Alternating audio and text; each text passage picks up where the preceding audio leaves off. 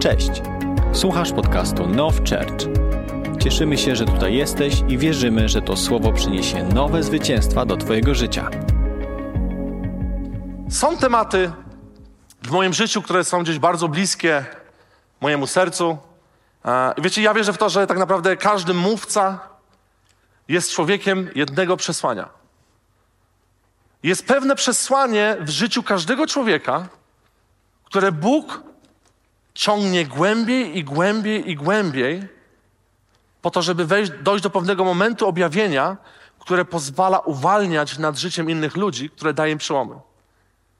Jeżeli, ja wam powiem tak, ja byłem dobrze szkolony przez całe moje życie, jak głosić kazania.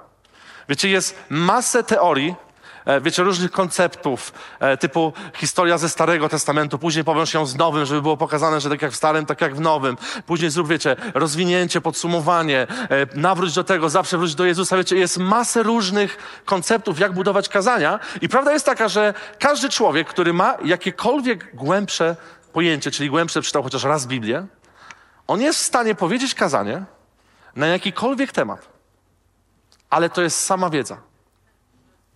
To jest wiedza, która na pozór brzmi fajnie, bo to wiecie, zawsze nas zachęci, to zawsze nas podniesie i Duch Święty używa takich słów czasami, ale są takie momenty, kiedy ty uwalniasz to, co Bóg zdeponował w tobie, uwalniasz tą drogę, przez którą przechodziłeś przez wiele lat. Objawienie, które jest progresywne, które się pogłębia. I wiecie, w moim życiu takim tematem jest Bóg Ojciec. Boża miłość, ojcowskie serce. I powiem Wam, że ostatnie dwa, trzy miesiące doszedłem do tego samego momentu, który często przychodzę i Boże, wydawało mi się, że wiem, ale nie wiem nic. Mimo tego, że to jest temat, który, przez którego Bóg się objawił w moim życiu i pomogło mi to wyrwać z ciemności. Ja jestem w miejscu, gdzie ja mówię, Boże, ja tak naprawdę nie wiem nic. To jest tak głęboki temat. To jest tak potrzebny temat w, na, w życiu każdego wierzącego,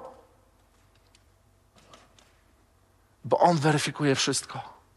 On weryfikuje Twój styl życia, jak żyjesz, jaką masz higienę w swoim życiu. A wiecie, co jest ciekawe? To i tak się wszystko sprowadza do, jed, do jednego tematu, którym jest Boża obecność. Bo wszystko wychodzi z Bożej obecności. Więc ja wierzę, że na sam koniec będziemy zachęceni do spędzania jeszcze więcej czasu z Bogiem.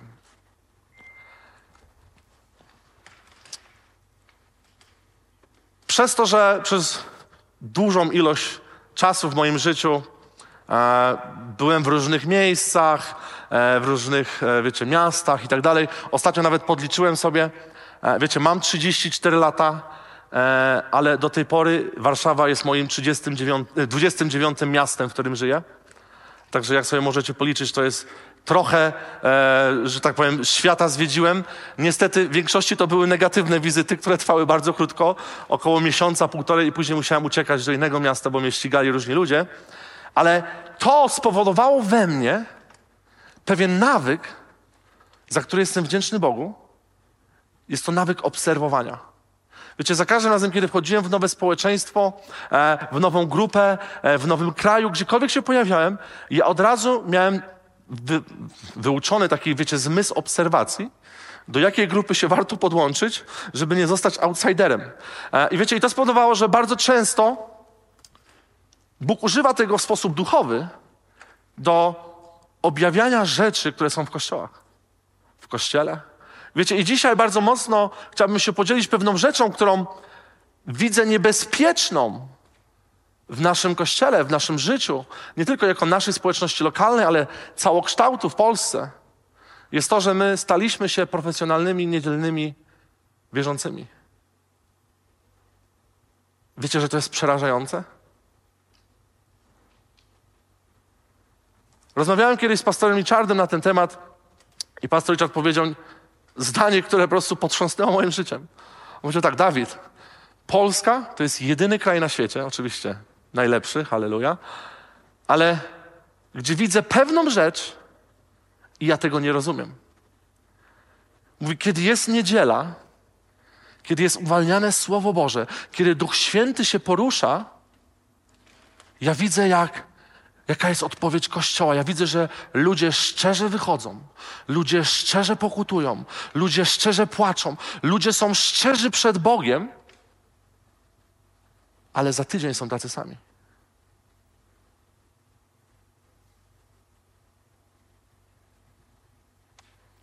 W naszym życiu, ja mówię to też do siebie, nie ma procesu. Wiecie, ja wam powiem, możecie się z tym nie zgodzić, i tak was kocham i błogosławię, ale niedziela nie zmieni twojego życia.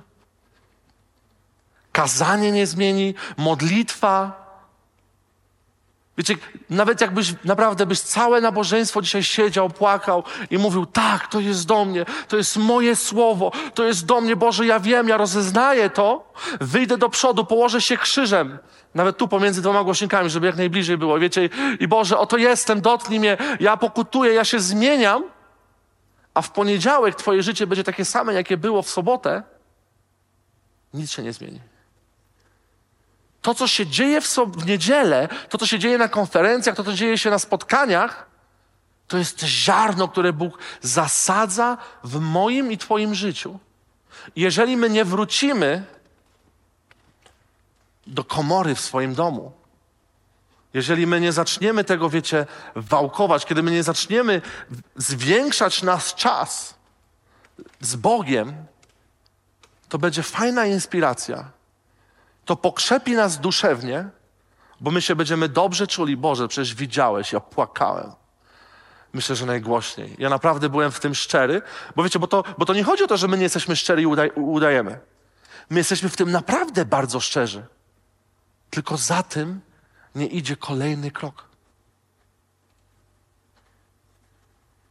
My, jako Kościół, jako ludzie wierzący, musimy przełamać tą tendencję, która jest w naszym kraju i stać się Kościołem praktycznym, który praktykuje to, co jest głoszone, który praktykuje i odpowiada na to, co Duch Święty robi w naszym życiu.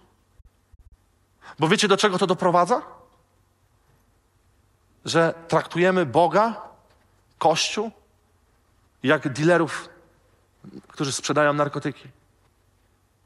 My się uzależniamy od tego. My się uzależniamy od tego, że jak pastor się pomodli. My się uzależniamy, wiecie, od tego, tak, to jest ten święty moment w moim życiu. To mnie dotknęło. To, wiecie, i to jest, o! Ale później wracamy do naszej codzienności nie doświadczamy tego uniesienia, tego hypu i przez to definiujemy relacje z Bogiem, przez to definiujemy obraz chrześcijaństwa i później wracamy uzależnieni od niedzieli, uzależnieni od konferencji, uzależnieni od wydarzeń. A co się stanie, jak wróci COVID znowu i zamkną kościoły i zamkną wszystko na nowo? W większości naszych żyć świat się zawali. Bo zabraknie tego impulsu, który jest bardzo potrzebny w naszym życiu, ale on nie zmienia naszych żyć.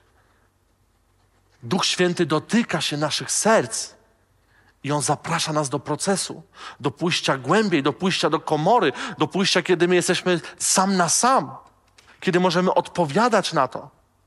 I ja wierzę, że my takim kościołem się stajemy coraz bardziej, bo wiecie, bo widzę przełomy w życiach niektórych z ludzi tutaj u nas w kościele, ale to są ludzie, którzy mówią wprost. Ja, walczy, ja spotykałem się w domu. Ja siedziałem, ja płakałem os na osobności, kiedy nikt nie widział. Ja mówiłem, Boże, ja potrzebuję więcej, ja potrzebuję więcej. Mi się wydaje, że wiem, ale tak naprawdę ja nie wiem. Ja potrzebuję pójść głębiej i głębiej i głębiej z Twoim objawieniem w moim życiu. I wierzę, że dzisiejszy temat jest kluczowy. Ponieważ obraz Boga Ojca w naszym życiu definiuje wszystko. I zachęcam Was do tego, żeby to nie było tylko niedziela, gdzie zostaniemy, wiecie, dotknięci, napiszemy fajne notatki, ale żeby to był początek procesu w moim i Twoim życiu, gdzie będziemy odkrywać, kim tak naprawdę jest Bóg. Wiecie, w Biblii są Dwa przykłady. które idealnie odwzorowywują relację Boga, Ojca z człowiekiem. To jest ogród Eden i to jest Jezus Chrystus. Wiecie, i chciałbym się skupić dzisiaj na tym. Kiedy Bóg stworzył człowieka w ogrodzie Eden, to był pierwszy, e, pierwsze miejsce, które obrazowało niebo dla nas. Wiecie, tą ziemię obiecaną, ten e, konkretny cel dla każdego człowieka, który Bóg zaplanował, czyli być w doskonałej relacji z Bogiem. To, co Adam i Ewa doświadczali w Edenie, było przedsmakiem, takim wstępem do tego, czego doświadczymy, jeżeli oddaliśmy swoje życie Bogu, jeżeli na, na nowo się nawróciliśmy, to jest to, czego doświadczymy w niebie. To jest pierwszy przedsmak tego, co Bóg zaplanował. Wiecie, to jest bardzo ważne, ponieważ to nam pomoże zrozumieć w ponadnaturalny sposób, jak było w ogrodzie Eden. Wiecie, że ja Adamowi i Ewie współczuję najbardziej w całej Biblii. Bo oni odwrócili proces, który my przechodzimy. I zatem wytłumaczę, o co mi chodzi. Jak my się nawracamy, my poznajemy Boga jako Zbawiciela. Bardzo rzadko jest tak, że poznajemy Boga Zbawiciela i Ojca w tym samym czasie. Zazwyczaj to jest Bóg w postaci Zbawiciela, Pana, Władcy Wszechmocnego, który wyrywa nas z ciemności. I na podstawie tego doświadczenia On rozpoczyna objawianie nam, co to znaczy Bóg Ojciec w naszym życiu. I my, wiecie, idziemy do doskonałości objawienia tego, co to znaczy, Bóg Ojciec. Adam i Ewa, oni rozpoczęli od miejsca, w którym oni znali Boga jako Boga Ojca i cofnęli się. Wiecie, Adam i Ewa, pierwszy głos, jaki kiedykolwiek oni w swoim życiu usłyszeli, jako Adam, który pierwszy głos, który słyszał, był Boży głos. To ukształtowało go od samego początku. Pierwszą twarz, którą Adam zobaczył, była wszechmocna, wszechpotężna twarz wszechmocnego Boga Ojca. Pierwsze doświadczenia w swoim życiu, pierwszą relację, którą on miał, była intymna relacja ze swoim Bogiem Ojcem. My mamy na odwrót. Pierwsze twarze, pierwsze doświadczenia, pierwszy głos, który słyszymy, jest naszych ziemskich rodziców. I wiecie, i nieważne jak najlepszych rodziców możemy mieć, nawet jakbyśmy, wiecie, ktoś, któryś rodzic wygrał konkurs najlepszego rodzica na świecie, on nawet nie będzie w, w stanie w, w jakimś małym procencie odzwierciedlić lub przekazać uczucie miłości, które daje tylko Bóg. My spotykamy się z namiastką słowa miłości. I to jest bardzo ważne, my musimy to zrozumieć. Adam i Ewa, kiedy byli stworzeni w ogrodzie Eden, oni żyli w doskonałej społeczeństwie, w doskonałej relacji z Bogiem. Oni, kiedy byli w ogrodzie Eden, nie mieli problemu z obrazem Boga Ojca.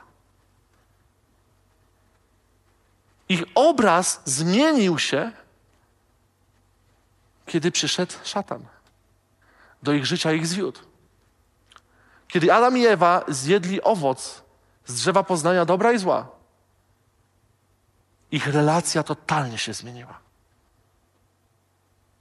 Ja wierzę, że Adam i Ewa do Boga mówili Ojcze, Abba, tato. Bo tam taka miłość panowała. Oni czuli się bezpiecznie, oni wiedzieli, że jest ich ojciec. Ale kiedy pojawił się grzech w ich życiu, oni zostali oddzieleni od tego. I pamiętacie, jakie pierwsze słowa powiedział Adam?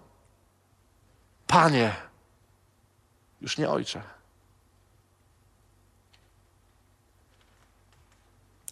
Grzech spowodował odłączenie od relacji ojciec-syn. To spowodowało w ich życiu, że obraz Boga Ojca który mieli doskonały w ogrodzie Eden, zmienił się na Boga, który stał się Panem. Oni cofnęli się o jeden krok. Więc ja nie umiem sobie wyobrazić, co musiał przechodzić Adam, kiedy on doświadczył doskonałej relacji z Bogiem, I później przez grzech został ograbiony z tego. I musiał wrócić do życia codziennego. Musiał, że tak to nazwę, stąpić na ziemię z nieba, które Bóg przygotował dla każdego z nas. I wiecie, i to mi pokazuje niesamowitą rzecz, że kiedy Bóg tworzył człowieka, on stworzył go w konkretnym celu. Wiecie, i tu nie chodzi o panowanie, władzę i tak dalej, bo to wiemy, to jest następne. Ale w pierwszej rzeczy Bóg powołał każdego człowieka i Bóg stworzył człowieka do relacji ojciec-syn, ojciec-córka. Bóg zaplanował, by każdy człowiek na ziemi był częścią jego rodziny. On zaplanował, że ty i ja jesteśmy jego dziećmi. To był Boży plan od początku samego. To spowodowało, że kiedy my naprawdę to zrozumiemy, kiedy człowiek, wiecie, zrozumiałby to, że tą pustkę, którą czuje w swoim życiu, to jest przez brak Boga w swoim życiu. Bo jak mówi pismo, Bóg jest miłością. Tylko Bóg daje to prawdziwe doznanie Bożej miłości, Bożej akceptacji, pełni, kiedy jest w naszym życiu. Dlatego żaden niewierzący człowiek nigdy, ja nie uwierzę w to, nigdy nie będzie szczęśliwą osobą. Są momenty uniesienia, wiecie, kiedy coś sobie, coś miłego się wydarzy, kiedy wiecie, pojedzie na te Bahamy czy gdziekolwiek, albo wiecie, kupi jakieś wymarzone auto, które zbierał trzy lata, to jest ten jeden moment uniesienia, że wiecie, czuje się człowiek szczęśliwy, ale to mija. Ja nie mówię o chwilowym szczęściu. Ja nie mówię o chwilowym poczuciu spełnienia. Ja nie mówię o chwilowym poczuciu bezpieczeństwa, które jest uwarunkowane rzeczami zewnętrznymi. Ale ja mówię o poziomie, który prezentował Jezus na ziemi. Tak jak jest napisane w Biblii, w Rzymian 5:12. Dlatego tak jak przez jednego człowieka grzech wszedł na świat, a przez grzech śmierć, tak też na wszystkich ludzi przyszła śmierć, ponieważ wszyscy zgrzeszyli. Czy zastanawiałeś się kiedyś nad tym fragmentem? Ja wam powiem, że wiele razy, kiedy już czytamy to, kiedy widzimy to słowo śmierć, nam się kojarzy z piekłem. Wiecie, że tak, e, grzech prowadzi do tego, że my umrzemy, e, pójdziemy do piekła. Wiecie, to jest tak jakby ten efekt końcowy. Ale chcę ci powiedzieć, że, że grzech w naszym życiu powoduje śmierć naszego ciała, ponieważ grzech rozdziela człowieka od Bożej miłości. Dlatego ja nie wierzę w to, że człowiek nieznający Boga może być szczęśliwy. Każdy, kto nie żyje z Bogiem, jest chodzącą śmiercią. Może sobie zdawać z tego sprawę lub nie. Wiecie, i dzisiaj jest masę ludzi, którzy osiągają wszystko, mają pieniądze, sukces, a są najbardziej ludzie w depresjach. Są najbardziej ludzi, którzy potrzebują pomocy. Wiecie, co, że coraz więcej ludzi, którzy osiągnęli wszystko, popełniają samobójstwa? Bo nie widzą sensu, oni próbowali wszystkiego. Oni spróbowali większość rzeczy, których my nawet nie będziemy w stanie może dosięgnąć w swoim życiu. I oni mówią jedno, to nie daje mi szczęścia, to nie daje mi spełnienia. Dlatego tak ważne jest miejsce, w którym oddajemy swoje życie Jezusowi, kiedy dochodzimy do tego momentu, tego nowonarodzenia, bo to jest moment, w którym Bóg oddziela grzech od naszego życia na zawsze.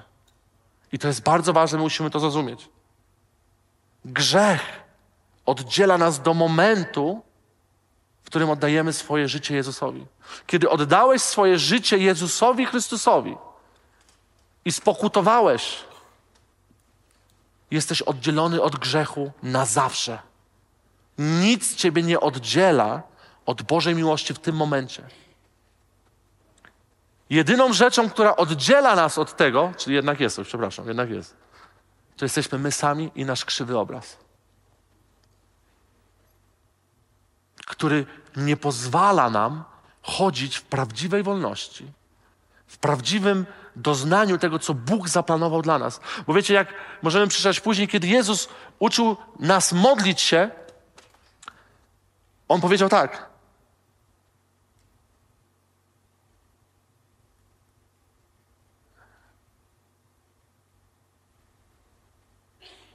Mateusza 6, 9, 10. Więc wy tak się módlcie. Ojcze nasz, który jesteś w niebie, niech będzie uświęcone Twoje imię. Niech przyjdzie Twoje królestwo. Niech się dzieje twoja, twoja wola na ziemi jak w niebie. Bożym zamiarem jest to, żebyśmy Ty i ja chodzili w Bożym Królestwie na ziemi, w niebie. Czyli doświadczyli tego, co Adam doświadczył z Ewą. Bóg zaplanował, żebyśmy my to doświadczali tu i teraz. Żebyśmy chodzili w doskonałej relacji z Bogiem. Ale dlaczego jest tak, że bardzo często ja tego nie czuję? My tego nie czujemy i o tym będę chciał za chwilę mówić.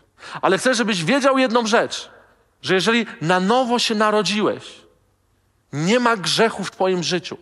Nie ma żadnej rzeczy, która oddziela Ciebie od Boga w Twoim życiu. Nieważne, czy popełnisz za chwilę jakiś, jakąś grzech, jakąś rzecz, ponieważ Biblia mówi, że grzechy przyszłe, teraźniejsze, przyszłe zostały odtrącone. Jak wschód od zachodu, Bóg tego nie widzi. Za każdym razem, kiedy Bóg spogląda na człowieka nowonarodzonego, on widzi doskonały, doskonałą osobę. Wiecie, co jest niesamowite? Ja tego nie rozumiem. Że jeżeli byłby dzisiaj tutaj Putin z nami i on oddałby życie Jezusowi, spokutowałby, Wiecie, że Bóg nie widzi żadnej różnicy między nim a mną?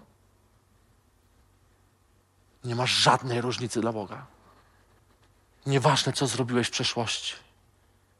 Nieważne, jak, jak bardzo skalałeś swoje życie. Kiedy dochodzisz do momentu oddania Bogu życia i mówisz: Boże, Ty jesteś moim Panem, Zbawicielem, wszelki grzech zostaje oddzielony od Ciebie. My żyjemy świętym życiem. Ale za każdym razem, kiedy upadamy, Bóg nie widzi tego grzechu. On jest cały czas przy nas. Ale my w głowie budujemy mury, bo nie rozumiemy Bożej miłości, bo nie rozumiemy Bożego serca, bo nie rozumiemy Jego miłości, która oddała wszystko, po to, byśmy byli w tej doskonałej relacji ojciec, syn i córka.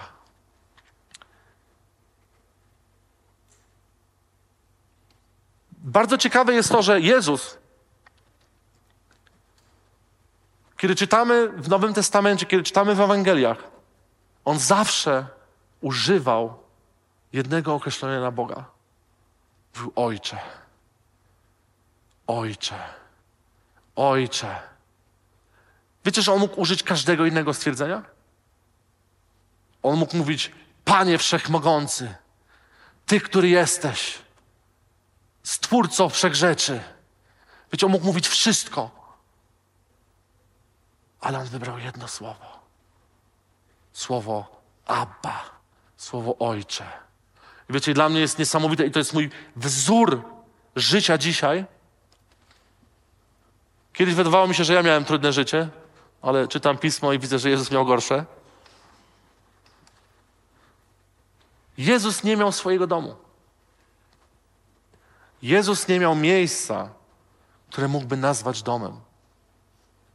Jako młody chłopak musiał uciekać z rodziną do Egiptu. Żyć na wygnaniu. Żyć jako uchodźca. Żyć jako człowiek, który obawia się o swoje życie. My tego nie rozumiemy dzisiaj jako Polacy. Myślę, że Ukraińcy mogą zrozumieć to, co to znaczy uciec ze swojego kraju, bo jest niebezpiecznie i nie móc wrócić do swojego domu, bo jest zagrożenie Twojego życia. Osoby, które są na, na takim właśnie w, takim, w takiej sytuacji, oni bardzo często tracą swoją tożsamość. Jezus, mimo tego, co doświadczył, wiecie, jak czytamy później, wszyscy go zostawiali. Ludzie w rodzinnym mieście wyśmiewali się z niego. Wiele razy było, próbowa, było próby kamienowania go, zgładzenia go, gdzie Jezus nie zrobił nic złego. Wszyscy go prześladowali. Ucisk, ucisk był nad jego życiem non-stop. Ale on nigdy nie stracił tej więzi ojciec, syn. Nieważne przez co przechodził, on wiedział jedno: Abba, ojciec mnie kocha i to mi wystarczy. Ja nie potrzebuję nic więcej. Ja nie potrzebuję żadnego innego doznania. Ja nie potrzebuję uznania innych ludzi. Ja nie potrzebuję tego, żeby ktoś mnie zauważył. Ja nie potrzebuję tego, żeby, wiecie, było dobrze w moim życiu. Wystarczy, że mam relację ojciec, syn z Bogiem. Wiecie, dzisiaj są różne definicje na, na takie, wiecie, pojęcie jak syn, duch sieroctwa duch, wiecie, samotności. Wiecie, mówi się bardzo często, że ludzie wierzący nie umią wejść właśnie w doświadczenie Bożej miłości, ponieważ mają mentalność osoby osieroconej. Mają problem z, z tożsamością. Więc zastanówmy się, dlaczego Jezus, który przeszedł o wiele więcej niż ty i ja, nie czuł się osieroconą osobą. Mimo tego, że praktycznie fizyczny świat poza niektórymi ludźmi opuścił go. On nie czuł się osobiście osobą opuszczoną. Poza jednym momentem w Biblii, kiedy napisał, że Boże, czemu mnie opuściłeś? Ale przez całe życie, do momentu, kiedy był na krzyżu, on chodził w doskonałej relacji z Bogiem, Ojcem swoim. Ta relacja wynikała z, z intymności z Bogiem, z komory. Wiecie, on tam odkrywał wszystko, co Bóg pokazywał mu. On tam doświadczał Bożego dotyku. On tam doświadczał wszystkiego i wiecie, i to jest klucz do mojego i Twojego życia. Intymność z Bogiem. Miejsce relacji z Bogiem, które jest dla nas bezpiecznym domem. I tylko wtedy możemy, wiecie, mieć owocne życie. Jeżeli nie doświadczymy tego w swoim życiu, bo wiecie, tak jak jest pojęcie te, które właśnie ten duch sieroctwa e, i tak dalej, wiecie, niektórzy ludzie nazywają, że jest duch synostwa, usynowienia, adopcji i tak dalej. Wiecie, to każdy nazywa różne rzeczy swoim językiem, ale tak naprawdę to się sprowadza do jednej osoby, Ducha Świętego. To się sprowadza do tego momentu, kiedy ja jestem sam na sam z Duchem Świętym i On pozwala dotknąć i przetransformować moje życie i objawić mi, bo Jezus mówił, przyjdzie ten, który będzie wam przypominał to, co ja mówiłem. Duch Święty jest tym, który przekonuje nasze serce samotności. Kiedy jesteśmy sami w trudnych momentach, On jest tym, który pokrzepia nas i objawia ojcowską miłość.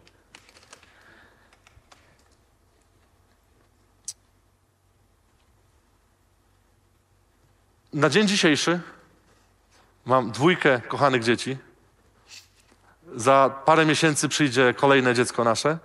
E, trzeci potomek rodu Niemiec, także bardzo dobrze. Ale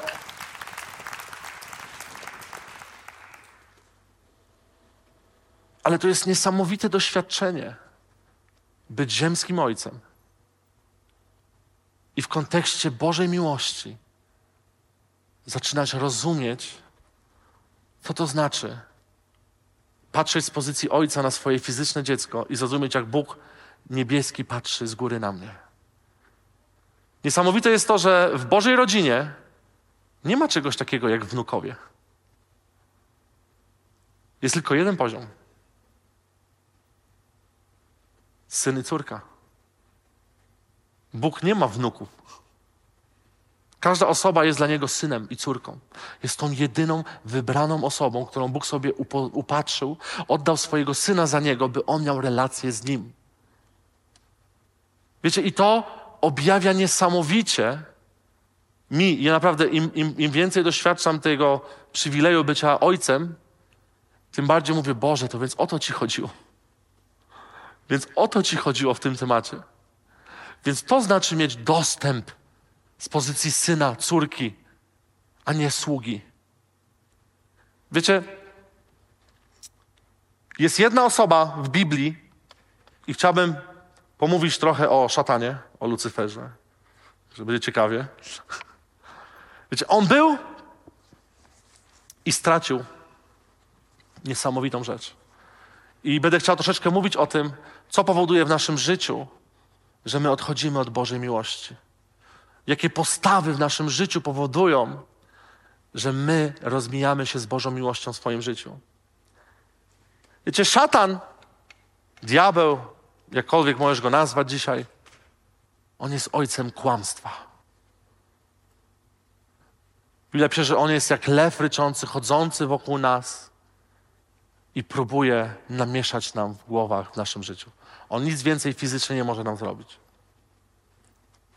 I jest, jak w ogrodzie Eden jest napisane, on namieszał w głowie Adamowi i Ewie. Wiecie, co jest ciekawe dla mnie? Że szatan jest pierwszą sierotą, która powstała na świecie.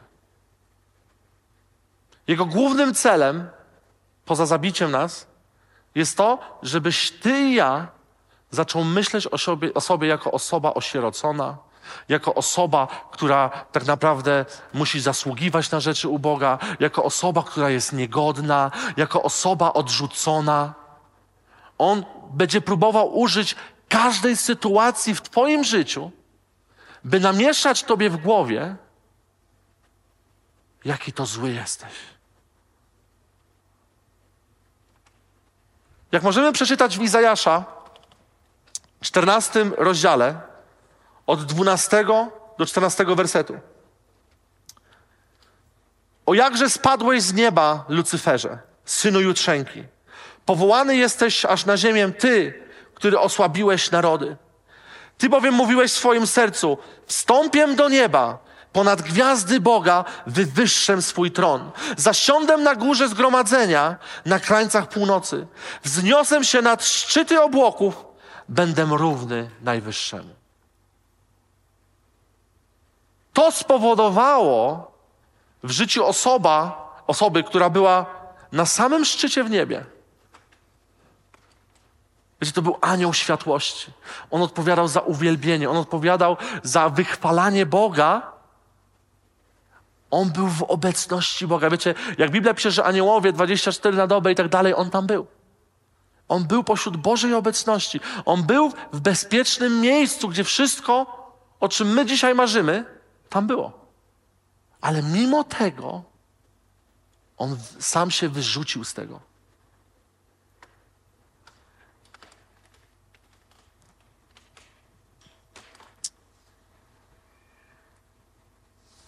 Samo uwielbienie, które miał szatan, to była jedna z rzeczy, która wykoleiła go z tego.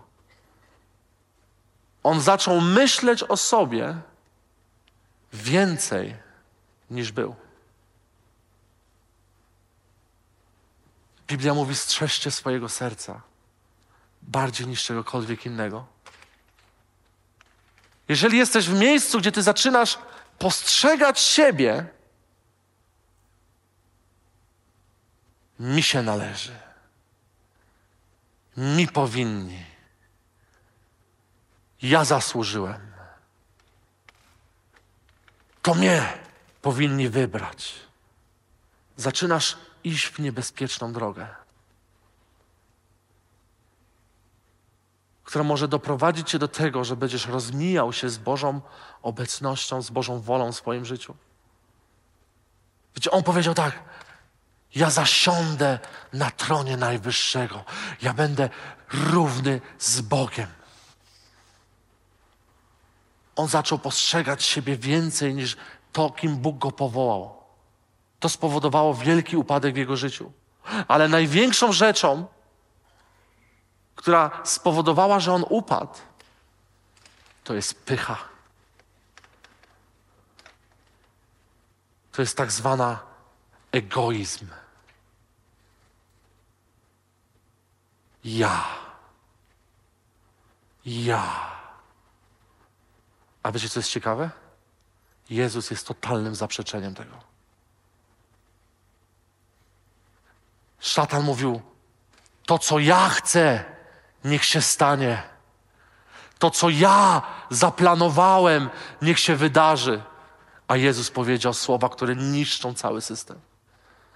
Ojcze, nie moja wola, lecz Twoja wola. Nie to, co ja chcę, lecz to, co Ty chcesz.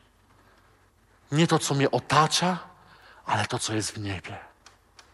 Czy to jest postawa, którą Bóg przeznaczył dla każdego z nas, która ochroni nas, która zapobiegnie temu, że będziemy jak syn marnotrawny, jak najstarszy syn w przypowieści o synu marnotrawnym. Pozycja, która mówi: Boże, nie to co ja, lecz co to Ty chcesz. Nie moja wola, nie moje marzenia, ale Twoje rzeczy. Wiecie, kiedy będziemy chodzić w tej postawie, zaczną się dziać niesamowite rzeczy w naszym życiu.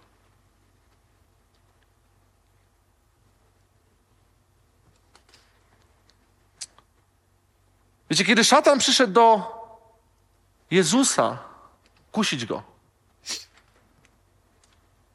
on próbował zrobić to, co umie najlepiej. Wszczepić mu właśnie te kłamstwo. Skup się na sobie. Tobie się należy. Ty zasługujesz. Tak jak jest w Mateusza 4:10, wtedy Jezus powiedział do, mu: Idź precz, szatanie. Jest bowiem napisane: Panu swemu Bogu będziesz oddawał pokłon i tylko jemu będziesz służył. On, bo szatan próbował powiedzieć: Góry klękną, wszyscy oddadzą ci pokłon. Ja dam ci te panowanie na tej ziemi. A Jezus powiedział: Nie. Tylko Bogu należy się wszelka chwała. Jezus chodził w uniżeniu cały czas. To jest postawa, która niszczy diabła. Wiecie, szatan nie umie walczyć ze sługami. On nie rozumie, co to znaczy służyć. To nie jest w jego DNA. Dlatego on ma taką łatwość dopadania wierzących, którzy są pyszni i myślą o sobie. O, nie doceniają cię w kościele. Uuu, nie rozpoznali twojego powołania. I wtedy ty musisz powiedzieć, zamilcz szatanie. Tylko Bogu należy się chwała i uznanie. Ja jestem, by służyć. Ja chcę poświęcić moje życie, by Jego imię było wywyższone, uwielbione. Co z tego, że nikt mnie nie zauważa? Co z tego, że jestem pomijany? Co z tego, że nikt nie pozwala mi robić to, do czego Bóg mnie powołał? Widocznie nie jest mój czas. Bóg wie, Bóg widzi i Bóg w swoim czasie wypełni wszystko, co jest przeznaczone nad Twoim życiem, jeżeli będziesz chodził w postawie uniżenia i w, posta- i w postawie sługi. Musimy nauczyć się służyć jedni drugim, poświęcając siebie i moje dobro, i to by mnie zobaczyli. Wiecie, jak to niszczy dzieła szatana? Jak to niszczy wszystko? Jeżeli mógłbym dzisiaj podzielić wierzących na dwie kategorie, wiadomo, że co kazanie to są inne kategorie e, i wiecie, i, i są, tak jakby, i wiecie, to jest fajne, bo tak naprawdę jest tak wiele rzeczy i chrześcijaństwo jest tak szerokim tematem, że moglibyśmy cały czas rozmawiać na, cały, na różne tematy i nie wyczerpiemy tego worka głębi Bożej. Ale dzisiaj ja chciałbym właśnie mówić o wierzących, którzy są podzieleni na dwie kategorie. Są to osoby, które mają objawione ojcowskie serce w swoim życiu i osoby, osoby, które nie mają objawionego tego. I wiecie, co jest ciekawe? I ta, i ta osoba idzie do nieba. I ta, i ta osoba jest kochana przez Boga tak samo. Ale jest kilka różnic, które te osoby doświadczają w swoim życiu. I dzisiaj będę chciał o tym mówić. Bóg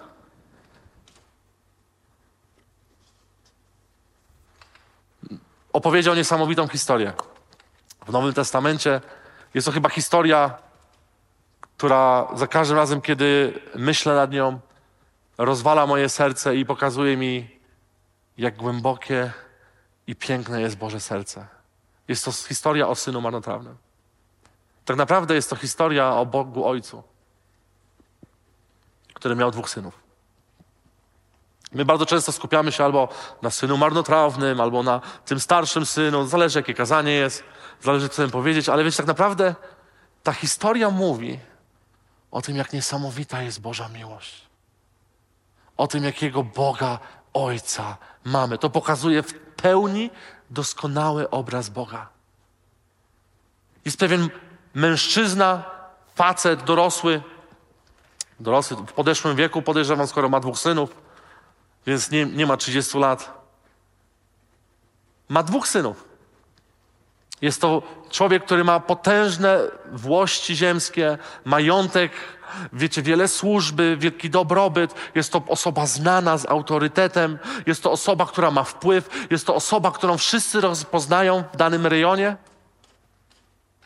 I to jest ojciec, który ma dwóch synów. Pierwszy syn, który właśnie był kierowany tym postawą ego. Ja, mi się należy. To jest mój czas. Ojciec nie rozpoznaje nade mną rzeczy. O, wiecie, nie mam przestrzeni. To jest, ja czuję, że to jest ten moment. Przychodzi do swojego ojca i mówi: Ojcze, give me money, money, money. Mówi: Daj mi moją część. I ojciec, który mógł powiedzieć: Coś tyś zgupiał, idź na pole, może przejdzie ci wieczorem, pogadamy. Przez to, że kochał swojego syna i przez to, że wiedział, że jego syn ma wolny wybór, teoretycznie on mógł go zmusić. Wystarczy, że powiedziałby nie. I młody mógłby tam, wiecie, burczeć pod nosem, no i tyle. Jak ojciec, głowa rodziny mówi nie, no to sorry, ale szafka zamknięta. Ale ojciec, który kochał swojego syna, powiedział: Jeżeli tak chcesz, proszę. Ciekawe jest to, że w tamtych czasach, jeżeli coś takiego by się wydarzyło, wiecie co prawo Izraela mówiło? Ukamienować syna. Od razu, bez żadnego pytania, ojciec powinien wziąć go przed miasto, zwołać starszych i powiedzieć: Mój syn jest martwy, obraził mnie śmiertelnie. Powiedział, kiedy prosił o posag, o, o, majątek, to znaczy, że on chce, żeby umarł jego ojciec. W prawie izraelskim było mówione, że wtedy nasługuje kamienowanie. Ojciec mimo tego miał wybór. Powiedział, dam ci. Więc dał mu swój, swoją część temu młodemu synowi. Młody syn poszedł pełen wiary w siebie, nadziei, skupiony za swoją wizją, podążaniem za swoim celem i jak znamy z historii, roztrwonił wszystko spadł na samo dno. W tamtym czasie, kiedy Jezus opowiadał tą historię, w oczach izraelskich już nie było można niżej upaść. Już po prostu wszystkie kreski zostały przekroczone. W momencie, kiedy on, jako wiecie, syn, jadł świńskie jedzenie, co już w ogóle dla Izraelitów to było w ogóle same nieczyste zwierzę, to było już jedno, a on jeszcze był niżej niż nieczyste zwierzę, ponieważ jadł ich pokarm. W tamtym czasie ludzie, którzy słuchali go, rozumieli, że syn najmłodszy już niżej nie mógł upaść. Już po prostu niżej na tamten czas się nie dało. To, co on zrobił, to po prostu, ja nawet podejrzewam, wyobrażam sobie twarze tych faryzeuszy, ludzi, którzy słuchali, po prostu, oni aż po prostu e, złością po prostu buchali, po prostu, no jak to? Przecież to kamienowanie od razu, to kasacja takiego człowieka. I później znamy historię, najmłodszy syn wejrzał w siebie, postanowił wrócić nie do swojego ojca, tylko do swojego pana. Bo kiedy on w myślach sobie układał plan, on powiedział: Wiem, co zrobiłem, wiem, na co zasłużyłem. Proszę o łaskę. Pozwól mi być jednym ze sług, którzy są Twoją własnością, ale nie są Twoją krwią. I przychodzi ojciec. Jest niesamowite przywitanie syna, który zbłądził. Kiedy wiecie, Jezus, ojciec, Jezus, Bóg, halleluja. Kiedy ojciec widzi swojego syna marnotrawnego, który wraca, on wybiega mu na spotkanie. Wiecie, i niesamowite jest to, że kiedy syn był i widział ojca swego, był gotowy powiedzieć mu swoją, coś co przygotował, podejrzewam, przez długi czas chodził i pewnie układał sobie słowo, słowo, co ma powiedzieć. Mimo wstydu, który niósł na sobie. On próbował wejść jako sługa do domu ojca, odpowiedź ojca była niesamowita. On go ucałował. On ucałował swojego brudnego syna. Wiecie, słowo ucałował w tłumaczeniu jest nawet bardziej powiedziane, że on obmył go pocałunkiem. Ojciec go całował, obmywając go ze wstydu, który on miał. Bóg nie miał znaczenia, dla niego nie miało znaczenia, co on zrobił. Nie miało znaczenia, co jadł. Mu z buzi śmierdziało odchodami świńskimi, podejrzewam, skoro jadł ich jedzenie, a ojciec nie dbał o to. On przywrócił go momentalnie do miejsca, bo wiecie, w jego ojczach, w oczach Boga, Ojca, on nigdy nie przestał być synem. Nieważne gdzie był, nieważne co robił, on go cały czas postrzegał jako swojego syna. Dla tamtejszej społeczności to było niewyobrażalne, ponieważ każdy Izraelita już myślał o nim jako o straconym człowieku, jak już nie istniał. Ale to była pokazana Boża miłość, że on cały czas widział go jako syna. Później mamy obraz starszego syna, który był zezłoszczony tym, co zrobił jego ojciec.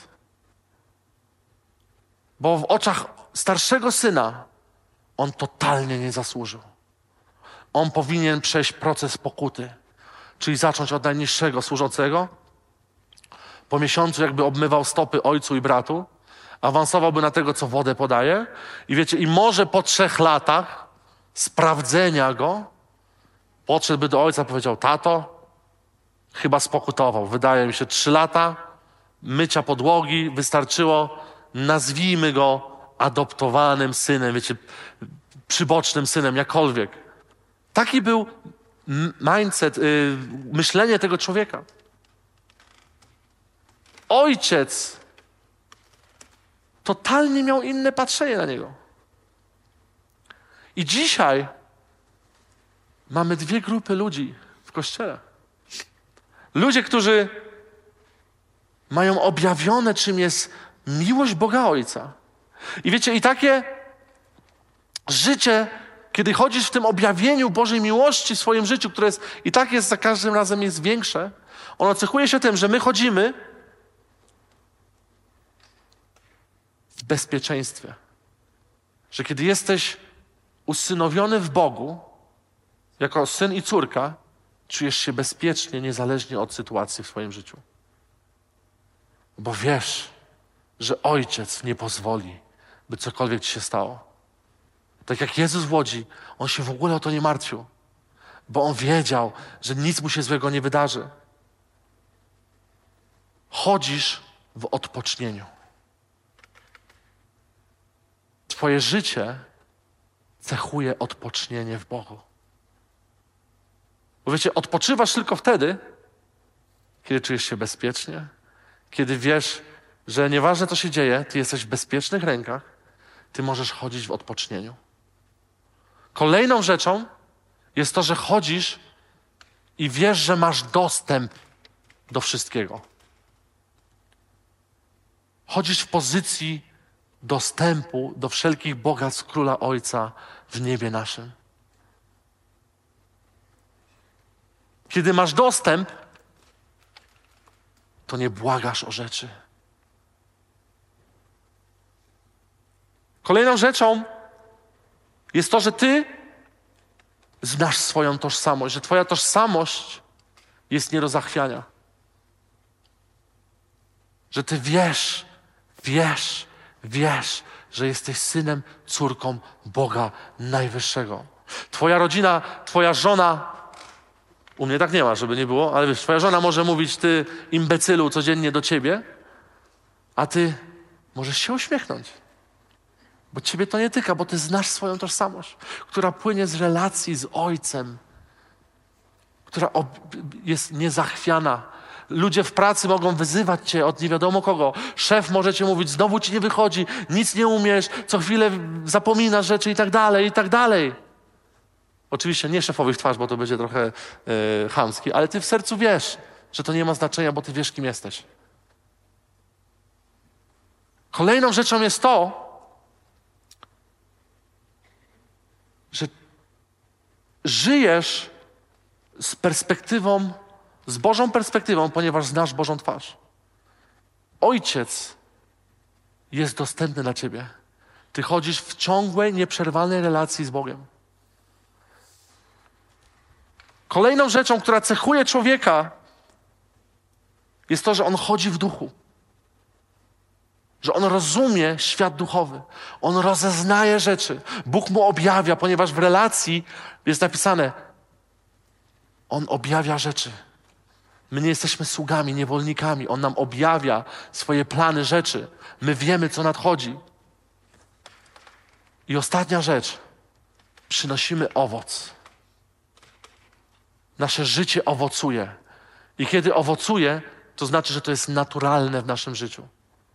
Że to nie jest, że my się zepniemy i coś się wydarzy, ale po prostu my idziemy i owoce podążają naturalnie, bez wysiłku za nami. I to jest chrześcijaństwo, które Bóg zaplanował dla każdego z nas. Ale jest też drugi styl chrześcijaństwa. To jest właśnie to chrześcijaństwo, które ma niezałatwiony temat Boga Ojca w swoim życiu. Twoje życie jest pełne kompromisu. Bardzo często godzisz się na kompromis w swoim życiu. Ja nie mówię, wiecie, o kompromisie, który zajednuje e, jakiś konflikt, bo i trzeba iść na kompromis, ale mówię o kompromisie w Twoim prywatnym życiu. Że idziesz na układ z rzeczami cielesnymi. Że bardzo szybko poddajesz się. Kolejną rzeczą jest to, że masz złą desperację w swoim życiu. Ponieważ kiedy jesteś synem i córką, ty nie błagasz Boga o relacje. Ty nie błagasz Boga o to, by coś się wydarzyło w Twoim życiu. Bo Ty wiesz, że to jest Twoje i Ty sięgasz po to. Ale kiedy masz zaburzony obraz, to Ty będziesz błagał na kolanach. Boże, odpowiedz. Boże, zrób to w moim życiu. Boże, przybyć. Ja nie mówię o tym, bo jest czasami dobra desperacja, która prowadzi nas do pogłębiania relacji z Bogiem, ale jeżeli my wchodzimy w relację z Bogiem, wiecie, ja nie modlę się do Boga, ja nie spędzam czasu z Bogiem po to, by coś ugrać. Bo to by oznaczało, że ja nie rozumiem Go. Ja nie idę pościć po to, by otrzymać przełom. Wszystko, co robię w swoim życiu, ma związane z czytaniem słowa, modlitwą, poszczeniem czy jakiekolwiek inne rzeczy jest to, że ja chcę Go bardziej poznać.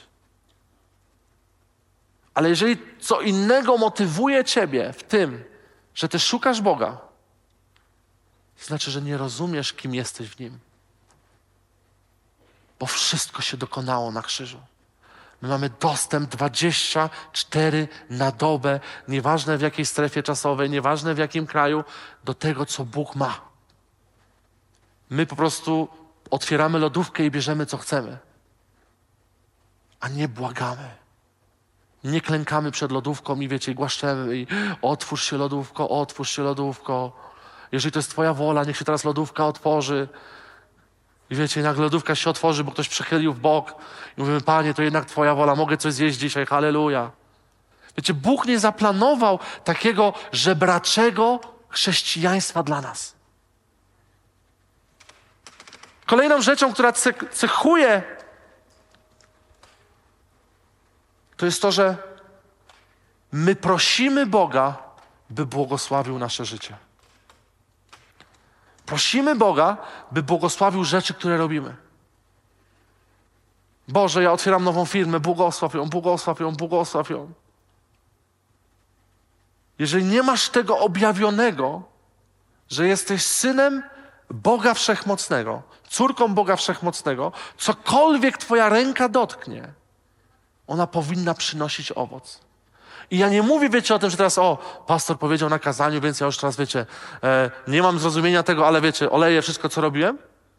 Ale my musimy naprawdę uchwycić, co to znaczy być synem. Wiecie, jeżeli moja córka dzisiaj otworzyłaby firmę, a ja miałbym, wiecie, miliardy dolarów wszystkiego, czegokolwiek, no to córka nie musi przychodzić do mnie i tato, no pobłogosławiłbyś tą firmę, może tam byś jakieś akcje kupił, wiesz, za 10 dolarów, tato, proszę, proszę, proszę. Tylko moim sercu naturalnie jest to, żeby jej się dobrze powodziło. Bo to jest moja córka. Ja chcę dla niej jak najlepiej. Jeżeli my uchwycimy się tego, to my przestaniemy przychodzić do Boga z pozycji błagania o rzeczy, ale one zaczną się dziać. Wiecie, jest różnica, i to jest jedyna furtka w tym, co teraz powiedziałem, kiedy Bóg ci mówi: walcz o swoją firmę. To jest co innego. Są momenty, kiedy my musimy stanąć w walce i przełamać coś, ale to nie jest tak, że każdą rzecz, którą robimy, Boże, pobłogosław to. Boże, pobłogosław to. Bóg już sam powiedział, On błogosławi do pokolenia, pokolenia, pokolenia, pokolenia. Więc to jest niesamowite, że w Nim jest błogosławieństwo wszystkiego, czego robimy. Kiedy chodzisz w braku objawienia ojcowskiej miłości, chodzisz w oczekiwaniu Bożego nawiedzenia w swoim życiu. Bo jeżeli ty oczekujesz, że przyjdzie nawiedzenie do Twojego życia, oznacza, że Ty nie chodzisz w Bożej obecności. Jest coś już nie tak. Wiecie, są momenty, kiedy jesteśmy razem, kiedy modlimy się o więcej, kiedy, wiecie, stajemy w desperacji, bo my wiemy, że potrzebujemy Boga więcej, ale jeżeli Ty w swoim codziennym życiu jesteś w pozycji desperacji o Jego dotyk w swoim życiu, to znaczy, że coś rozminąłeś. Bóg zaplanował, żebyśmy my chodzili na co dzień w Bożej obecności, na co dzień w relacji z Nim. Wiecie, tu nie chodzi o to, co mówiłem na początku, że czasami Boga traktujemy jak dealera narkotyków. Wiecie, o te mm, gęsia skórka, wiecie to. To nie jest codziennie. To są momenty i wiecie, jeżeli my spłycimy relacje z Bogiem do tych momentów uniesień, to będziemy właśnie chodzić i o, dzisiaj mnie Bóg nie dotknął. O nie, coś jest chyba nie tak. Boże, chyba zgrzeszyłem, coś zrobiłem. Boże, przyjdź, więcej, więcej. Wiecie, to jest źle. Jeżeli ja wczoraj nie czytałbym Biblii i nie modlił się, ja się tak samo czuję jak dzisiaj, jakbym modlił się od piątej rano. To nie wpływa na to, jak ja się czuję. To nie wpływa na moją tożsamość, to nie wpływa na to, że ja teraz wiecie, o jacie, nic się nie wydarzyło. Mam szybko 4-5 dni do czasu poruszenia, muszę szybko załatwić temat, bo wiecie, musi się wydarzyć. Kiedy my będziemy chodzić w prawdziwym synostwie i, i w relacji syn, ojciec, córka, my będziemy Bożym poruszeniem. Gdziekolwiek będziemy szli, będzie Boża obecność. Wiecie, i oczywiście, że to jest ważne, byśmy napełniali się codziennie Jego obecnością, ale to się wszystko sprowadza znowu do komory, do intymnej relacji. Jeżeli ty jeden na jeden nie, nie umiesz doświadczyć Bożej miłości, obecności, zastanów się, czy coś jest, może jest coś nie tak. Może masz zły obraz. Może masz obraz osoby, która nie zasługuje. Bo nie umiesz sobie poradzić ze swoją przeszłością. Nie umiesz sobie samemu wybaczyć tego, co dokonało się w Twoim życiu. Może obecność w Twoim życiu jest mierzona przez to, jak dużo się modliłeś. Ale nie, no bo wczoraj oglądałem Netflixa godzinę, to nie, to teraz muszę dwie godziny przemodlić to, żeby wiecie, był jakiś balans, to wtedy Bóg przyjdzie. Bóg nie potrzebuje takich rzeczy. Rzeczy wyciszenia są dla nas dobre, bo to oczyszcza nas z rzeczy, których my nanieśliśmy śmieci. Ale Bóg nie potrzebuje, wiecie, 50 godzin w tygodniu, żebyśmy, wiecie, na kolanach, w jaskiniach się pozamykali. Przyjdź, przyjdź, przyjdź, bo On jest. Gdziekolwiek ja idę, On jest. Są momenty, kiedy nie ma przestrzeni, bo jest tak nabity kalendarz, że masz tylko trzy minuty. Jeżeli nie, masz złą teologię, że potrzebujesz o piątej rano wstać i po prostu łupać do dwudziestej i wtedy dopiero się rzeczy dzieją, no to I'm sorry. To dla ciebie nie jest w takim razie praca życie, rodzina, nic, kościół. Jedynie co to jest jaskinia dla ciebie przygotowana. Żeby wypełnić swoją teologię, którą błędnie zbudowałeś. Jaki obraz Boga mamy dzisiaj? Jaki obraz Boga masz? Rzeczą, która cechuje jest to, że jest niepewność w Twoim życiu. Nie czujesz się pewnie. O, a może to się wywróci. O, a może mnie zwolnią. O jacie, jest trudno w pracy. Głoszą, że będzie 10 osób zwalnianych, a nas jest tylko 11. Na pewno mnie wybiorą. Kiedy jesteś synem, córką wszechmocnego Boga, a niech się zwolnią. Bóg ma lepszą rzecz. I to cię nie rusza. Wtedy ty możesz iść i pocieszać innych. Ale jeżeli ty tego nie masz, o jacie, a jak to mnie zwolnią? Dopiero co budżet poukładałem, już teraz mi się spina, po prostu złotówka zostaje luzu w miesiącu. Jak teraz 10 lat pracowałem w tej firmie, więc pójdę do nowej. Zanim znowu wejdę na ten sam poziom, to znowu będziemy, wiecie, i możesz chodzić, ty możesz się zatręczać. To znaczy, że w ogóle nie rozumiesz, kim jest Twój Bóg Ojciec. Jeżeli w Twoim życiu jest kalejdoskop, czyli raz jest dobrze, raz jest źle, raz dobrze, raz źle, to znaczy, że chodzisz właśnie jako osoba, która nie ma do końca objawionej Bożej miłości i Bożego obrazu w swoim życiu. Tu nie chodzi o to, że będzie dobrze, całe życie będzie, wiecie, hura, ale nieważne, co się dzieje w Twoim życiu, to nie powinno wpływać na nas. To nie powinno potrząsnąć naszym życiem. Ja nie mówię o tym, że mamy być robotami i wiecie, nie wiem, yy, tata umrze, a my po prostu pff, nawet mnie to nie rusza, bo wszystko mam w Bogu. Wiecie, bądźmy ludźmi, ale są momenty, gdzie ludzie się gubią w żałobie, gdzie ludzie się gubią w rzeczach, które się dzieją wokół nich. To ich wykoleja. Później potrzebują pójść, wypracować pewną rzecz znowu w swoim życiu, dojść do miejsca, gdzie zasłużyłem, wymodliłem, nie oglądałem Netflixa tydzień, więc teraz Pan będzie przemawiał do mnie i ja już się czuję dobrze to jesteś sługą, nie synem. Ja wierzę w to, że naprawdę Bóg chce dzisiaj przywrócić mnie i Ciebie jeszcze bardziej w zrozumieniu, co to znaczy ojcowska miłość, co znaczy ojcowskie serce, co znaczy dostęp, co znaczy chodzić jako syn i córka po tym świecie. Cała Polska, ba, Polska Warszawa. Cała Warszawa czeka na jedną rzecz.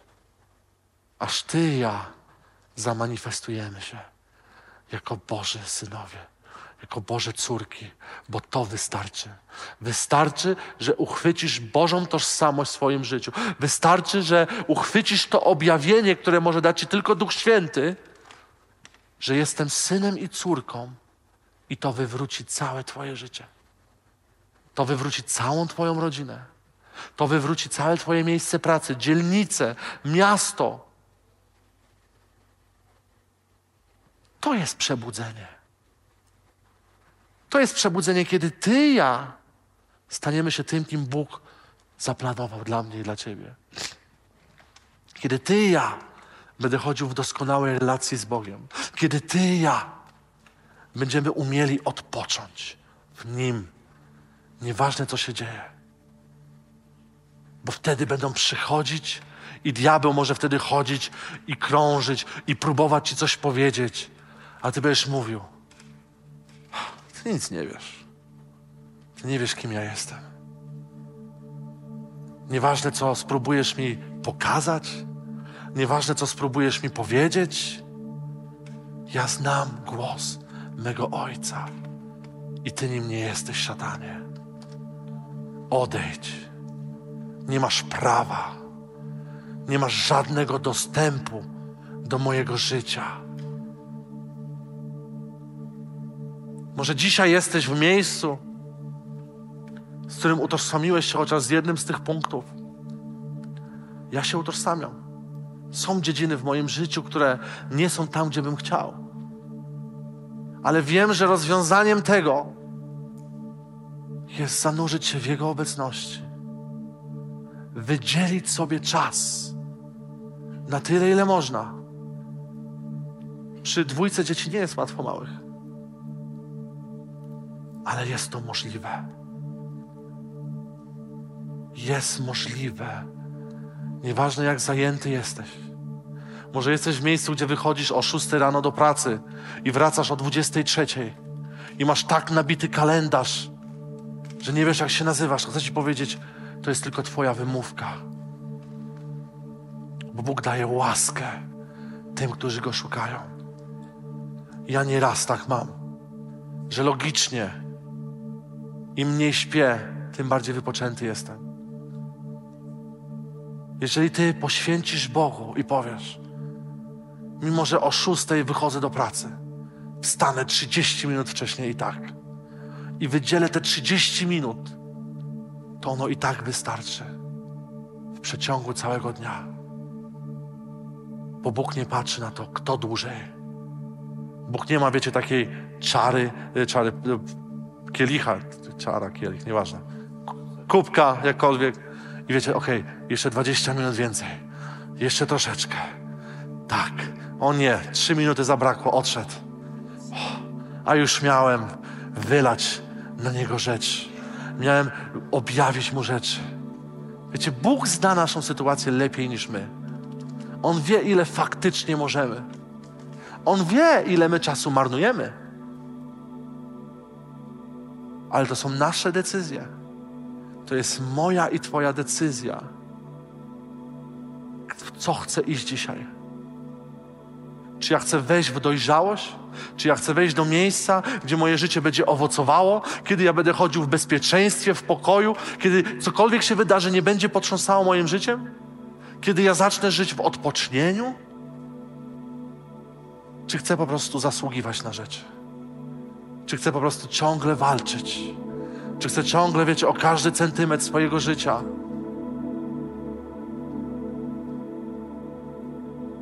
Bóg nie powołał mnie i Ciebie do walki.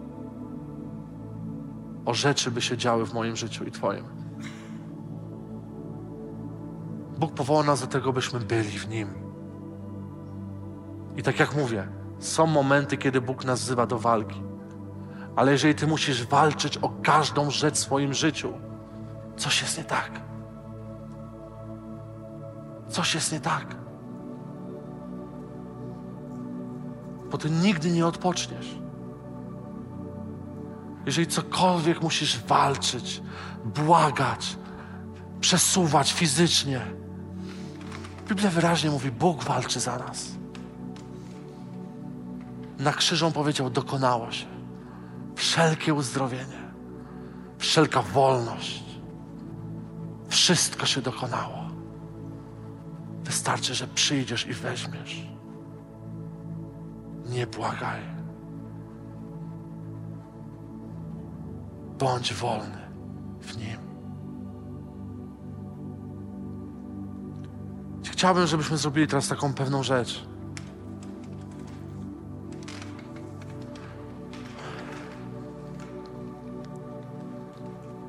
Ja myślę, że każdy z nas rozeznaje rzeczy w swoim życiu, które okradają nas z tego objawienia, kim jest Bóg.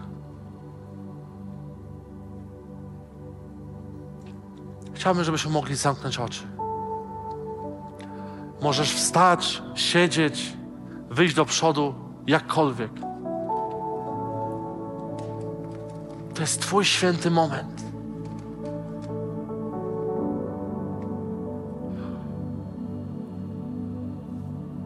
Pozwól Duchowi Świętemu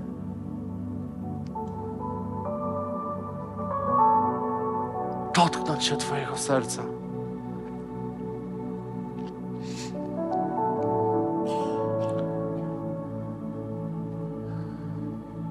Jeżeli rozeznajesz jakąkolwiek rzecz, która powoduje, że jesteś sługą, a nie synem, chciałbym, żebyś w swoim, w swoim głowie zlokalizował to.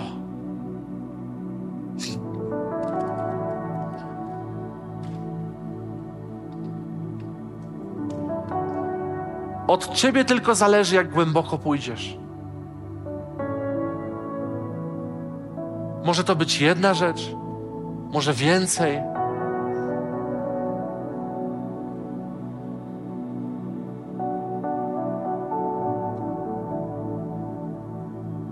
Jeżeli masz to w swoim sercu zlokalizowane, chciałbym, żebyś powiedział do Ducha Świętego takie słowo.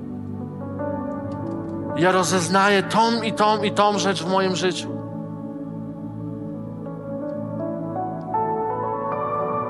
Ja nie chcę tego dłużej trzymać. Chciałbym, żebyś mógł wyciągnąć swoją rękę, jakbyś trzymał tą rzecz w zaciśniętej pięści. I powiedz: Boże, ja dzisiaj chcę to złożyć u Twoich stóp. Ja już nie chcę się zmagać. Ja nie chcę w tym chodzić już. Ja wiem, że Ty umarłeś za mnie na krzyżu, bym ja żył w doskonałej relacji ojciec, syn, córka.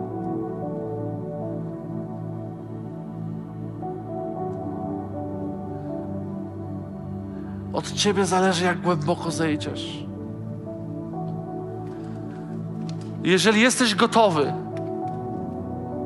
chciałbym, żebyś wyobraził sobie teraz Jezusa, który przychodzi do Ciebie.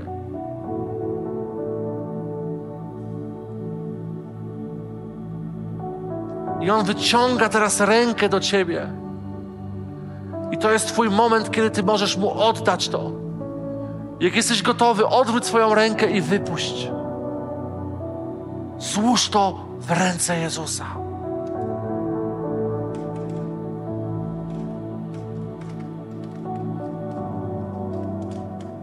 I pozwól mu się dotknąć.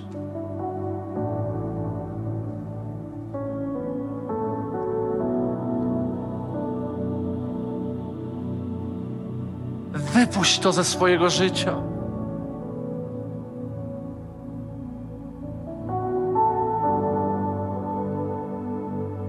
Powiedz, Boże, objaw mi siebie jako Ojca. Ja potrzebuję doświadczyć Ciebie jako Ojca, jako prawdziwego, kochającego Ojca. Nie imitację, ale prawdziwego Boga Ojca.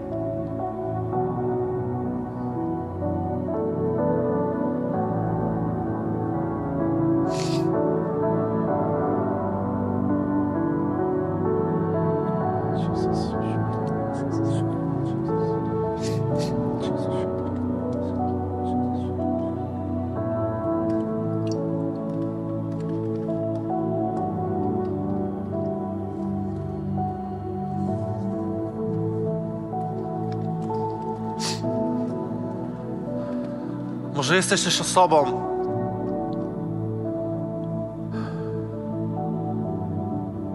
która nigdy nie pojednała się z Bogiem.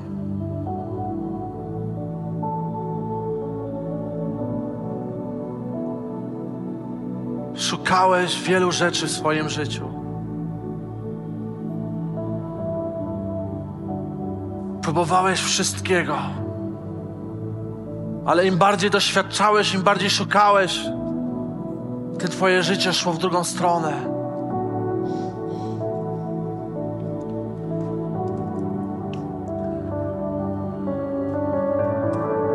Chcę Ci powiedzieć, jest tylko jedna odpowiedź dla Twojego życia.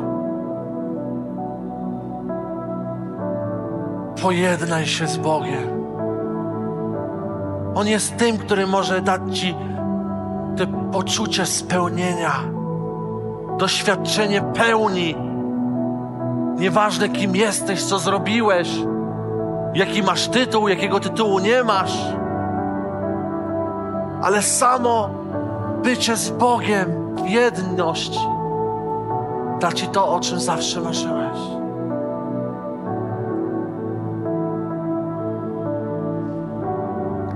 To jest Twój moment, Twój czas, gdzie możesz powierzyć swoje życie Bogu gdzie możesz pojednać się z Nim, gdzie możesz być w miejscu, w którym już grzech nie będzie Ciebie oddzielał od Jego obecności, od Jego miłości. On zrobił wszystko. On oddał najcenniejszą osobę Jezusa Chrystusa, który umarł na krzyżu. Po to, byś Ty ja mógł żyć w wolności.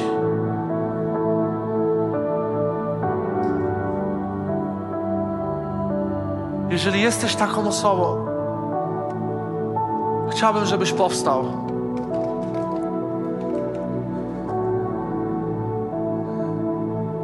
To jest Twój moment. Jezus czeka całe Twoje życie na tę jedną chwilę. On wyciąga swoje ręce do Ciebie i mówi: Synu mój, córko moja. On teraz ob obcałowywuje Ciebie. Go nie obchodzi, co zrobiłeś, co zrobiłaś.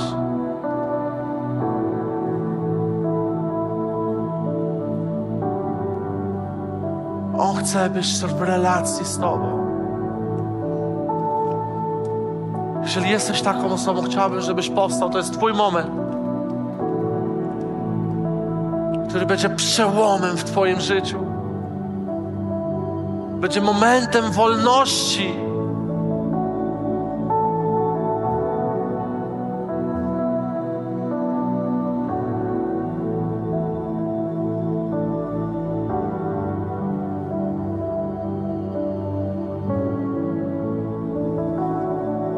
Jesteś w miejscu, gdzie już zatraciłeś się w tym. Jesteś jak syn marnotrawny, który odszedł, próbował robić po swojemu. To jest moment, kiedy Bóg mówi: wróć do domu Ojca. Nieważne ile razy próbowałeś, nieważne ile razy próbowałeś powrócić, ale jeżeli żyjesz w pętach, jeżeli żyjesz związany, jeżeli nie żyjesz w tej wolności, to jest ten moment, powstań. Wróć do domu Ojca. Może robiłeś to 50 razy w swoim życiu. Nie ma znaczenia. Bo jeżeli nie chodzisz w prawdziwej wolności, to marnujesz Jego ofiarę. On oddał swojego syna, byś ty żył wolnym.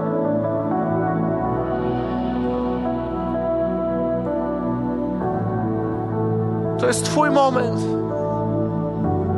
Jest wolność. Jest wolność. Bóg chce przywrócić obraz Boga Ojca do Twojego życia.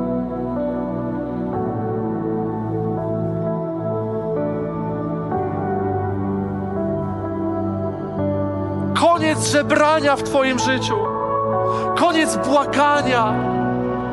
Koniec walki, koniec ciężaru, chodzenia z ciężarem. Bóg powołał Ciebie i mnie do wolności. Ja wiem, że jest więcej osób, ja dziękuję tym osobom, które wstały. Ale ja wiem, że jest więcej osób na tym miejscu, które potrzebują doświadczyć Bożego przełomu w swoim życiu.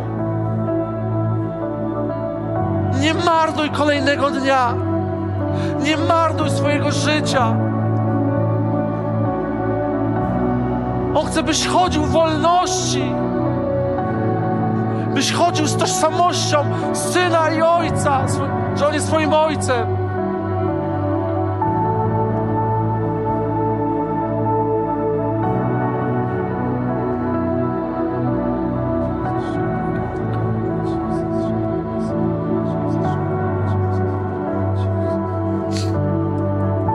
Chciałbym zaprosić te osoby do przodu.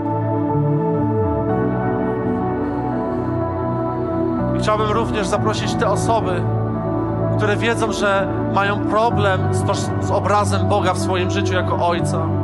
Przez różne sytuacje, które wydarzyły się w ich przeszłości.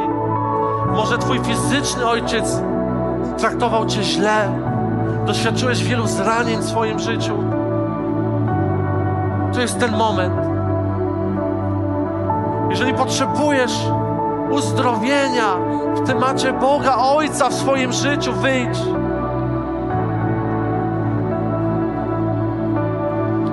Jest niesamowita miłość na tym miejscu. Nie ma znaczenia, jak długo wierzący jesteś. Nie udawaj. Nie próbuj pokazać, że wiesz wszystko. Jeżeli nie doświadczasz tego w swoim życiu, nieważne jaką pozycję masz w kościele, ile lat jesteś, to jest Twój moment powrotu do domu Ojca. To jest Twój moment, gdzie możesz doświadczyć wolności. To jest Twój moment, kiedy możesz poczuć się w końcu ukochany. Nieważne co robisz, nieważne kim jesteś. On stoi z otwartymi ramionami i mówi: Przyjdź, przyjdź, moja córko i synu.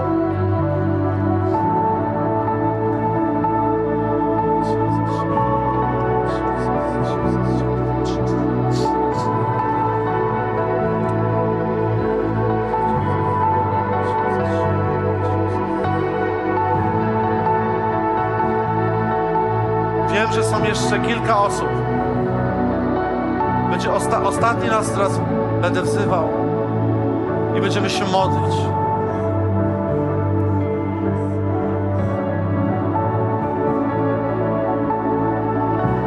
To jest czas przełomu w Twoim życiu. Tu nie chodzi o religię, ale o wolność, którą daje tylko Jezus Chrystus w Twoim życiu.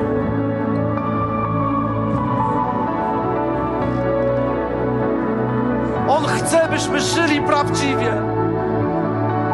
Jego obecność jest, jest wolność. Nie ma lepszego miejsca niż Jego obecność. On jest tutaj na tym miejscu. On jest wystarczający dla Twojego życia.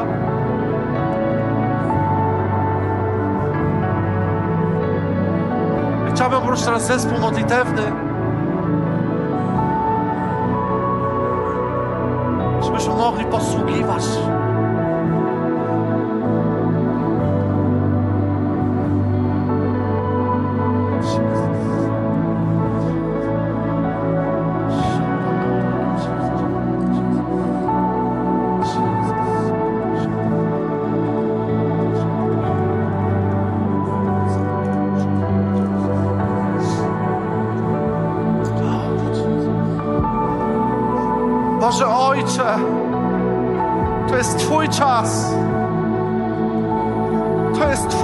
Czas, Boże Ojcze. Tylko Ty jeden możesz dotknąć się naszych serc. Tylko Ty jeden możesz objawić i pokazać nam Boga Ojca w naszym życiu.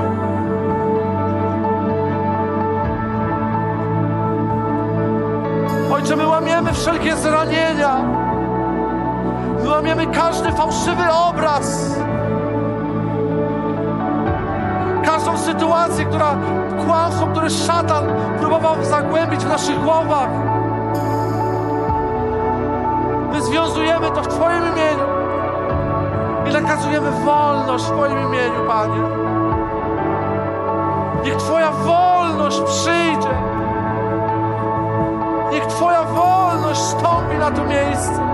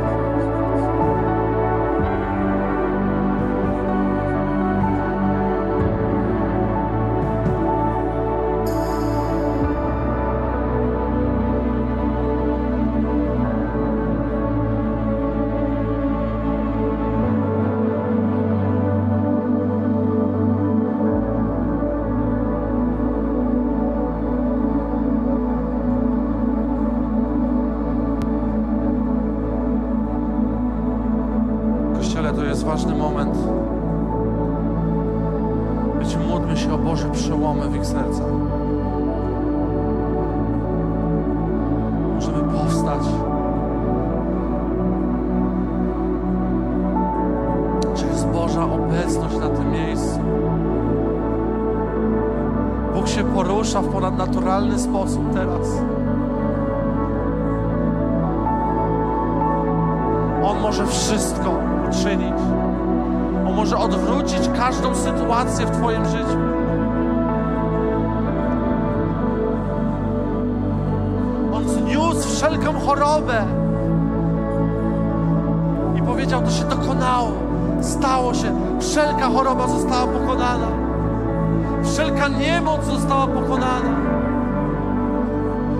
Sytuacja, która może wydaje się bez wyjścia, ona została pokonana.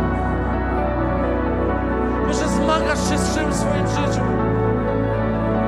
Chciałbym, żebyś podszedł do tego tematu jako syn i córka i powiedział, bo ta sytuacja nie ma żadnego szansy w porównaniu z moim ojcem. Mój Bóg jest alfa i omega, mój ojciec jest wszechpotężny. Nie ma rzeczy niemożliwych. Sytuacja chorobą, nie zastraszysz mnie. Nie wpłyniesz na moje życie, bo mój Bóg ma moc. Mój ojciec jest ponad to.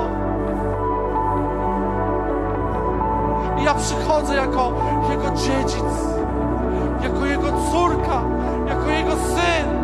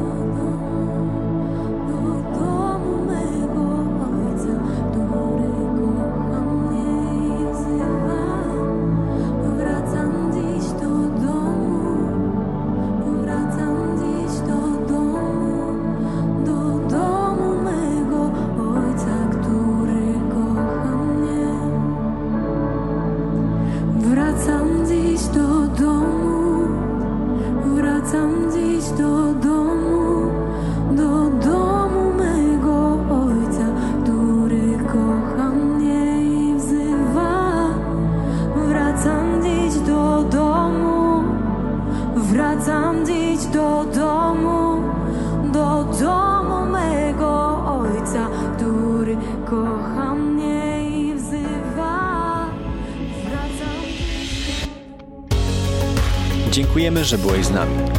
Jeśli chcesz dowiedzieć się więcej o naszych działaniach lub nas wesprzeć, zapraszamy Cię na www.nationsonfire.org ukośnik nowchurch.